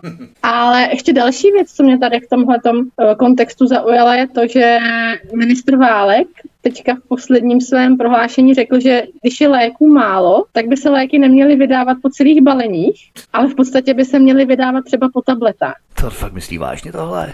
No, my máme teda, my máme teda tady sice zákony, že musíš jako dostat celý ten balíček těch léků, to balení. Já jako chápu, že mnohdy se uh, ty léky třeba vyhazují, ale je to tvoje jediná záruka, že ten lék je ten, který skutečně máš dostat, že není třeba prošlej a konkrétně třeba u antibiotik samozřejmě by se to celý balení využívat měl, ale mně to přišlo jako parodie, myslela jsem si, že to je parodie, ale oni to asi vážně. To fakt si vážně, jako přijdeš do lékárny, oni to nasypou třeba do hrsti nebo do pitlíku, jo, nebo někam nasypou pár léků, tabletek, jo, tady máte tabletky. Oni to fakt myslí vážně? Eh, já už si jako u, u naší vlády si fakt jako, a zvlášť u ministra Válka teda, si opravdu jako ne, nevím někdy kolikrát, co myslí vážně a co vážně nemyslí, ale on si asi myslí, že to myslí dobře, nebo... Jo, oni otevřou tu krabičku, to vyloupávat z té krabičky přímo, jo, před tebou jako ty léky, nebo já nevím, to, to, to, to je neuvěřitelné, no. to jsem nezaregistroval tohle. To že, to, že je nedostatek léků, dlouhodobě to víme. To, že to Markéta jela řešit do Jižní Koreje, to víme taky a ve finále to vyřeší válek tím, že to budeš dostávat do pytliku. To je prostě takový absurdistán. Místo toho, aby jsme se snažili zajistit si ty dodávky z nějakých teď našich zdrojů, teď tu máme, máme tu Zentivu, já vím, že není naše, Jasně. ale zase jsme zpátky u té ochrany vlastního trhu mhm. a protekcionalistického chování k vlastním lidem. Všichni ti budou tvrdit, je to špatně. Ne, já tvrdím, je to jediná možná cesta, jak tady z toho ven a jak tohle přežít. Přežít tak, aniž by nás to zničilo. Jak na půdě energetiky, tak na půdě potravin, tak na půdě léků, prostě úplně ve všem. Pokud nezačneme myslet sami na sebe, tak nikdo jiný na nás myslet prostě nebude. A pak tady budou vznikat takovéhle absurdní věci, že si budeš kupovat drahou elektriku, nebudeš mít kde nabít elektroauto, nebudeš si moc pořídit tepelné čerpadlo a zakážou ti o tom mluvit a dostaneš pokutu, že vůbec ti to vadí. No ještě v zaměstnání dostaneš 100 litrů pokuty, že o tom budeš mluvit. Práce. Mě opravdu fascinují ti ekologové, jak oni to umí. Oni říkají, udělejte si komunitní zahrádku, teď tady můžete sázet kytičky a zeleninku a ovoce a tady pěstovat mrkvičku, abyste byli soběstační a najděte si svého nejbližšího lokálního farmáře, zemědělce, od kterého berte produkty, buďte soběstační, zařizujte se takto, jo, to, to ano. Ale když se jedná o český průmysl, českou energetiku a tak dále a tak dále, všechno, o čem se tady hovořila, tak to najednou už soběstační být nemusíme v rámci těch věcí, jak nám říkají, abychom se my zabezpečili, abychom byli soběstační v rámci své lokality. Jo? Tak co se týče národních zájmů, tak tady najednou ne, že to je jo, ten kontrast a rozpor mezi tím, co oni říkají v rámci jednotlivce, individuálního jednotlivce jako člověka a mezi státem jako entitou, která nás má zabezpečit v rámci té soběstačnosti. Víš, tady je totiž problém, že zatím nikdo pořádně neřekl na plnou pusu a nedefinoval, co je národní zájem. Tady prostě pořád se o tom mluví jako, nějak, jako o nějaké abstraktní věci. Co je národní zájem? To je to samé, jako kdyby, jako ty jsi řekl, co je tvůj zájem. Ty potřebuješ mít kde bydlet, mít teplo, mít co jíst, mít vzdělání pro svoje děti a mít práci a nějakým způsobem žít na úrovni, která je akceptovatelná. A to stejný je národní zájem u státu, to se jako vůbec v něčem neliší. Akorát, že oni nám říkají, že náš národní zájem je proinvestovat miliardy na Ukrajině, ještě se na to počít. Takže to má být náš národní zájem, ne, ne to, aby, aby tady prosperovaly české firmy. To ti sice možná taky jako řeknou, jako někde se to ODS napíše no, na ten... to je taková fráze, no ale vůbec nikdo se tak nechová. Co se týče prosperity a prosperování českých firm a českých národních zájmů, když tady definujeme ty parametry, co by to vlastně mělo znamenat, pojďme na další téma a to konkrétně Českou poštu. Krátce se toho dotkneme, protože už nemáme tolik času. My tady nebudeme až tak rozebírat plánované uzavírání 300 poboček ani propouštění dvou a půl tisíců zaměstnanců, ale zastavme se nad hospodařením České pošty. Loni byla ztráta České pošty 1,725 miliard korun. Proč myslíš, že v západní Evropě mohou úspěšně fungovat státní podniky, které vydělávají a u nás to nejde? Tak asi zřejmě to u nás jít nemá protože Česká pošta není jediný státní podnik, který, který uh, je ve ztrátě a který nefunguje tak, jak by měl. Další jsou, dalším příkladem jsou třeba České dráhy, ale tady je to velmi jednoduché. Tady se vždycky u toho státního podniku prodá nějaké zahraniční nebo nějaké soukromé firmě ta lukrativní nebo přenechá ta lukrativní část toho biznesu zůstanou ty ztrátové věci, ať už jsou to na České poště malinký pobočky. Teď vem si, když můžou fungovat se ziskem všichni tady přepravci a kolik jich tady v Čechách je, DPDčko, PPLko, zásilko, já nevím, tak proč by nemohla fungovat Česká pošta, která to má lidově řečeno obšancovaný úplně nejlíp. Teď má nejvíc zaměstnanců, on má 20, já nevím, necelý 23 tisíc, 23 tisíc jo, 23 tisíc zaměstnanců, má prostě vozový park, má kamenné pobočky. Ona ty možnosti má a místo toho, aby tam dosadili nějakého příčetného, ekonomicky příčetného manažera, tak tam dosadí člověka, který vymýšlí, jak na přepážkách budou prodávat samolepky a pexeso pro děti. A poštěčky budou nosit, já nevím, co dokonce minule jsem nějaký nápad měli, že tam budou prodávat na poště občerstvení. Takže místo toho, aby ti doručili zásilku včas, teď se to teda tím, že se budou rušit ty pobočky nebo prostě rušit uh, pracovní místa, tak místo dvou pracovních dnů už to bude trvat tři. Tak snad vymýšleli, že tam budou prodávat nějaký párky nebo co. To už je. To už tak je, jsem stojí no. dlouho té frontě na poště u té přepážky, tak aby se s měl najít, aby tam neskolabovala, víš, možná. No, ale jako rozumíš, místo, aby se to snažili zefektivnit, tak prodlužují dodací lhůtu. Teď třeba mě taky fascinovalo, že sice budeme rušit pobočky, sice budeme omezovat pracovní místa, ale neustále do těch poboček Česká pošta za miliony nakupovala nějaký designový nábytek. Spousta těch smluv s Českou poštou je začerněných, že sice oni teda udělají zadost tomu, že ty smlouvy zveřejní, ale vidíš tam černá čára, černá čára. Takže to je podle mě příčina toho, proč nám krachuje Česká pošta. Ne to, že by nemohla vydělávat, ale to, že se s ní prostě vyvádějí a sosají peníze, kde se dá, protože to je státní podnik a ta možnost tu je. Soukromí firmě si tohle nikdo nedovolí. Samozřejmě státní podnik je krmelec, tam si vlastně každý může přijít pro nějaký palík blížené určené finanční částky. Nicméně, takže to pozorujeme stejný model jako se vším, přivést státní podnik Cukrund, pak se vymlouvat, že co je státní, to nefunguje, musíme to takzvaně zeštíhlit překladu, tedy propouštět, zavírat a když to všechno nebude fungovat, nepůjde to jinak, tak musíme privatizovat. Proč ale podle tebe Česká pošta patří zrovna pod ministerstvo vnitra? Je to logické, že to patří zrovna pod vnitro? Já si netroufám říct proč, ale rozhodně to logické není. Jako, myslím si, že ministerstvo vnitra by mělo mít asi jakoby jiný starosti, než, než obsluhovat Českou poštu. Ale proč to také, to, to nevím. Radši. Možná rámci nějakého sledování listovní tajemství a tak dále, kde ví, jakým způsobem tam můžou ingerovat, vstupovat do toho. Ale je tu pár podniků, se kterými to prostě nejde v rámci České republiky, které prostě musí vydělávat, i kdyby se to snažili položit sebe víc. A jedním z takových podniků je samozřejmě ČES, o kterém se to bavili.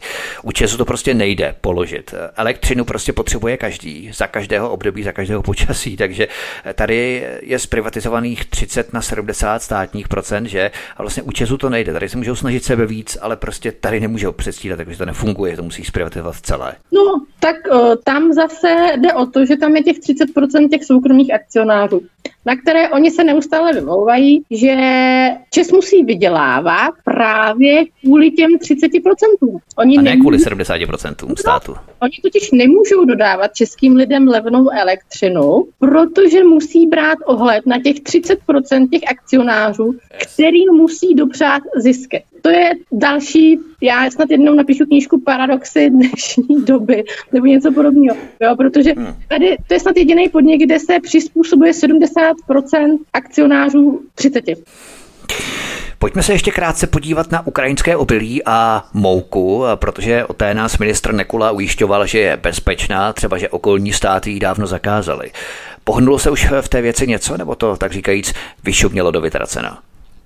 Tak já si myslím, že zatím jsme neustále ubezpečováni o tom, že tady žádné kontaminované obilí není, že je to všechno v pořádku a že nemůžeme žádné zákazy dovozu ukrajinského obilí zavést, protože by to bylo v rozporu s podmínkami jednotného trhu v EU. A to je docela vtipné, protože Ukrajina samozřejmě není v EU, takže nevím, v jakým, v jakým, v jakém rozporu s podmínkami jednotného trhu by to bylo, když je to zem mimo, země mimo Evropskou unii.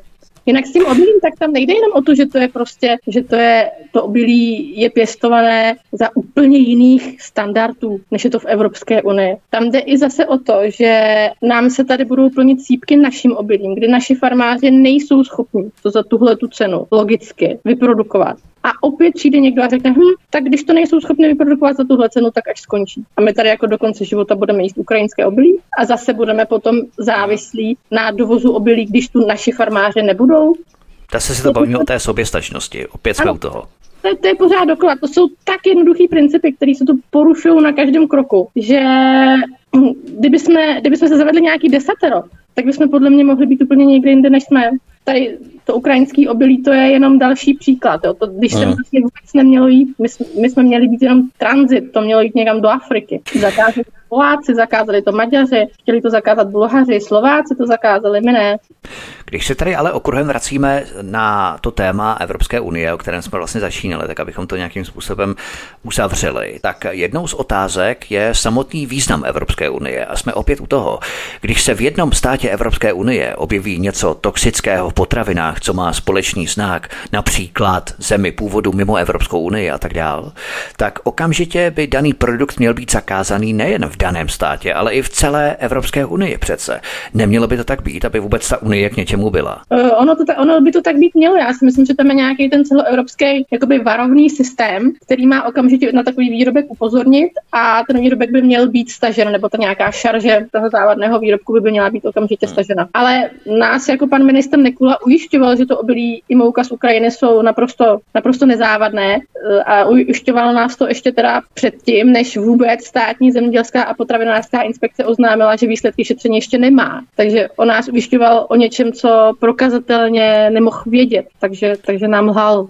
Přesně tak, protože to je pořád keců o ochraně zdraví, jak jsou všechna ta nařízení Evropské unie nutná k tomu, aby nám všechny ty zákazy a příkazy zlepšily život a tak dál. Ale jakmile jde o politiku a politické zájmy, v tomto případě Ukrajinu, tak šlus na jednou ten jednotný trh, jednotný evropský trh je najednou fuč. Přesně tak, tady, nebo on není fuč, on naopak zaštiťuje to, proč my si to závadné obilí se musíme dovážet. To se úplně otočilo proti těm původním myšlenkám. Prošli jsme si tady zásadní nouzy a nedostatky v argumentaci partičky nekonečných reformátorů Evropské unie, kteří nás lakují, že Czechsit je naprostý plábol, populismus, nesmysl, že stačí jenom být euroskeptičtí a Brusel nás začne poslouchat. Ale závěrem zmiňme skvělou zprávu. Evropská komise vyčlení 2 miliony eur na program na podporu demokracie v Moldavsku. Představte si to v Moldavsku. Představme si, že většinu finančních prostředků dostanou moldavská nezávislá média a blogeři chtějí také zvyšovat mediální gramotnost Moldavanů. Tak to je bezvadné, jak za naše evropské prachy dělají propagandu až v daleké Moldávii. Já už to snad ani radši nemůžu komentovat, ani nevím, co bych na to řekl. Tak je to taková ta klasická metoda, pošleme vám peníze, pošleme, eh, to se, eh, to se bude dít i tady, že tady budou státem podporovaná nezávislá média a blogeři, ale samozřejmě jenom ta, co budou potom na státu závislá a státu poplatná. A to přesně se má stát i v té Moldávii. Prostě kohokoliv si zaplatíš, tak ten je tvůj a rozhodně nebude nezávislý. To je úplně jedno. No ale to napadlo zrovna tou Moldáví, protože v rámci České republiky, protože to je členská země Evropská unie, tak celkem chápu, i když tady nechápu, ale v úzovkách chápu, že dělají tu propagandu právě v České republice, aby se tady nerozmohlo právě třeba ta čexitová hnutí, jo, něco podobného, tak eh, jsou tady nastakované potom i různé partičky, které odklání tu veřejnou debatu od Chexitu a pořád jenom bruselsky kverulují a euroskeptizují a tak dále, ale prostě už ten Chexit není v kurzu, není to v rámci veřejné debaty, jak se odklání i v rámci té vlastenecké scény, jsou tady takové partičky. Nicméně co je to napadlo s tou Moldáví? Moldávie, mám takový pocit, požádala o vstup do EU. Aktuálně CZ server píše 31.5.2022 Moldavsko chce do Evropské unie. Takže měla jsem pravdu. No, Žádné informace nešíříme. Ne, to je neuvěřitelné. Spíš eh, já bych se obával možná, že se chce Brusel v Moldávii inspirovat a k té Moldávii se budeme spíš jaksi přibližovat. Ale eh, rozumíš tomu, ti Moldavané jsou rádi, že mají práci, že mají jídlo, prostě základní potřeby a bruselští papaláši tam chtějí šířit demokracii a bojovat proti dezinformacím. Oni fakt už snad frčí na nějakém kokainu, nebo to snad není možný, oni jsou v totálním rauši. To je jedna z nejchudších zemí Evropy, že jo? No, no jasně. A oni tam budou šířit demokracii, jo. Oni tam totiž, eh, tam se vlastně nějakým způsobem změnila, tam se nějakým způsobem změnilo vedení státu, si myslím, jako v rámci té invaze na Ukrajinu chtějí změnit směřování Ukrajiny, teda Ukra- Moldávie nevím. Eh, úplně Já si myslím, že to chtějí posichrovat, aby se ta Moldávie nezačala přiklánět právě k Rusku, jo, si myslím spíš. Protože no. u Vučiče v Srbsku jim to samozřejmě se jim to daří, tak eh, si chtějí posichrovat právě i Moldávie a další samozřejmě balkánské státy, aby se postupně přikláněli, protože Černou horu mají v rámci NATO, že teď se budou přiklánět v rámci Evropské unie. Srbsko také dělá takové tanečké námluvy, potom bude Bosna Hercegovina, Chorvatsko, Slovinsko už mají, jo, jako další karty. Montenegro, Černá hora, taky bude přístupové dohody a tak dále. A ta Moldávie je vlastně jedna z těch perel, kterou navlékají na ten náhrdelník členství zemí v Evropské unii. Si myslím, že to tak je. No asi jo, ona se tam změnila i prezidentka, takže to, to všechno bude souviset se vším prostě. Probrali jsme toho hodně, bohužel už není čas na elektronické pasy, řidičské a občanské průkazy a tak dál. To je další chuťovka, které nás nekoneční reformátoři Unie určitě zbaví. Nicméně to si necháme na příště, protože určitě do té doby nazbíráme hromadu dalších materiálů a budeme samozřejmě rádi, když i vy, milí posluchači, nám přispějete něčím tady na kanál Odyssey pod náš pořad postřehem v rámci naší debaty. Co byste chtěli, abychom třeba řešili příště? Odkazy třeba na zajímavé věci. Budeme velmi rádi. Janě, já se s tebou moc rozloučím, mě se moc krásně. Děkuji za povídání a budu se s tebou těšit na slyšenou. Naším hostem byla komentátorka Jana Marková. Měj se hezky, ahoj. Já moc děkuji za pozvání Vítku, děkuji posluchačům za to, že nás sledují a přidávám se k tomu, jestli by chtěli něco vědět nebo jestli bychom něco měli probrat, tak aby nám to napsali. Děkuji moc, nashledanou. Tento i ostatní pořady si milí posluchači stáhněte buď na našem mateřském webu svobodného vysílače, případně nás poslechněte a najdete si nás i na podcastech, ať na Apple, iOSu, anebo případně iPhonech a tak dál. Já přesně nevím, které systémy všechny jmenujou. A také budu rád, když se přihlásíte k odběru na kanále Odyssey, kliknutím na tlačítko odebírat a také zvoneček, upozornění, abyste nezmeškali i další pořady, které pro vás chystáme tady u nás na svobodném vysílači Studio Tapin Radio. Od mikrofonu vás zdraví Vítek, to by bylo všechno, mějte se krásně. Příště se s vámi opět těším na slyšenou.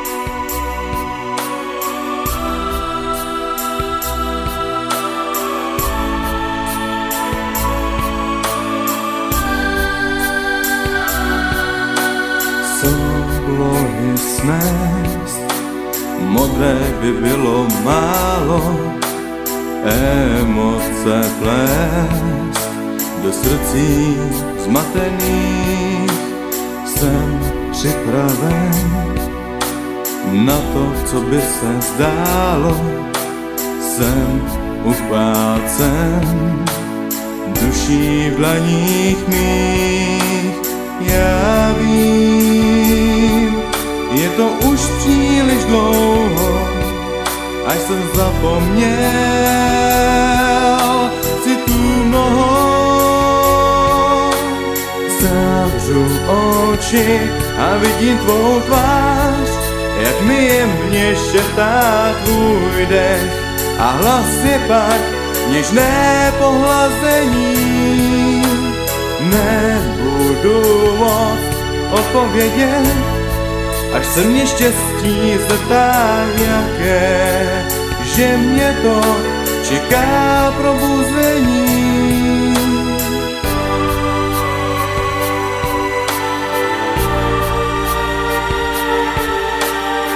Potřebuji vzpomínku, které by se uchoval věčný oheň plamínku čase navždy zamrzlém.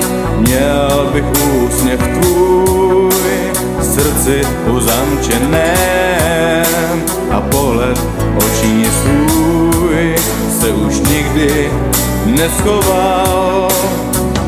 Nejdřív musím nabrat dech do mých úst, řeči tvého jména a význam nechat růst. Zavřu oči a vidím tvou tvář, jak mi jemně šeptá tvůj dech a hlas je pak něžné pohlazení. Odpovědět, až se štěstí zeptá, jaké, že mě to čeká probuzení. Že nám jde, když jsem tě potkal, vesmír tě ke mně seslal.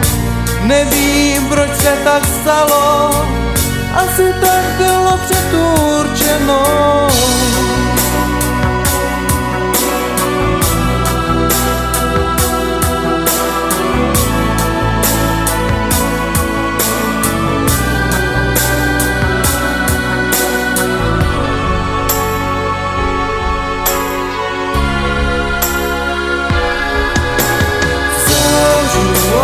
Oči a vidím tvou tvář, jak mi jemně šeptá tvůj dech a hlas je pak nižné pohlazení.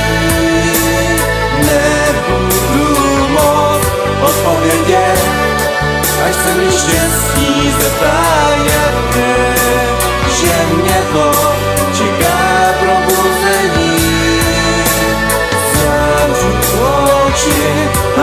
tvou tvář, jak mi jemně šeptá tvůj dech a hlas je pak nižné pohlazení. Nebudu moc odpovědět, až se mě štěstí zeptá, jak je, že mě to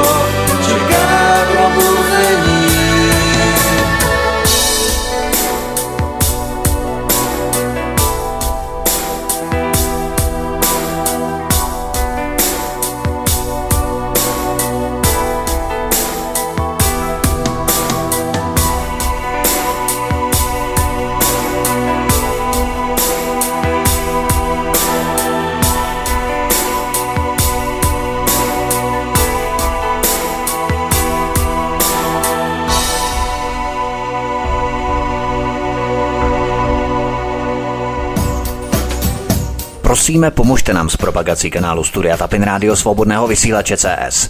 Pokud se vám tento nebo jiné pořady na tomto kanále líbí, klikněte na vaší obrazovce na tlačítko s nápisem Sdílet a vyberte sociální síť, na kterou pořád sdílíte. Jde o pouhých pár desítek sekund vašeho času. Děkujeme.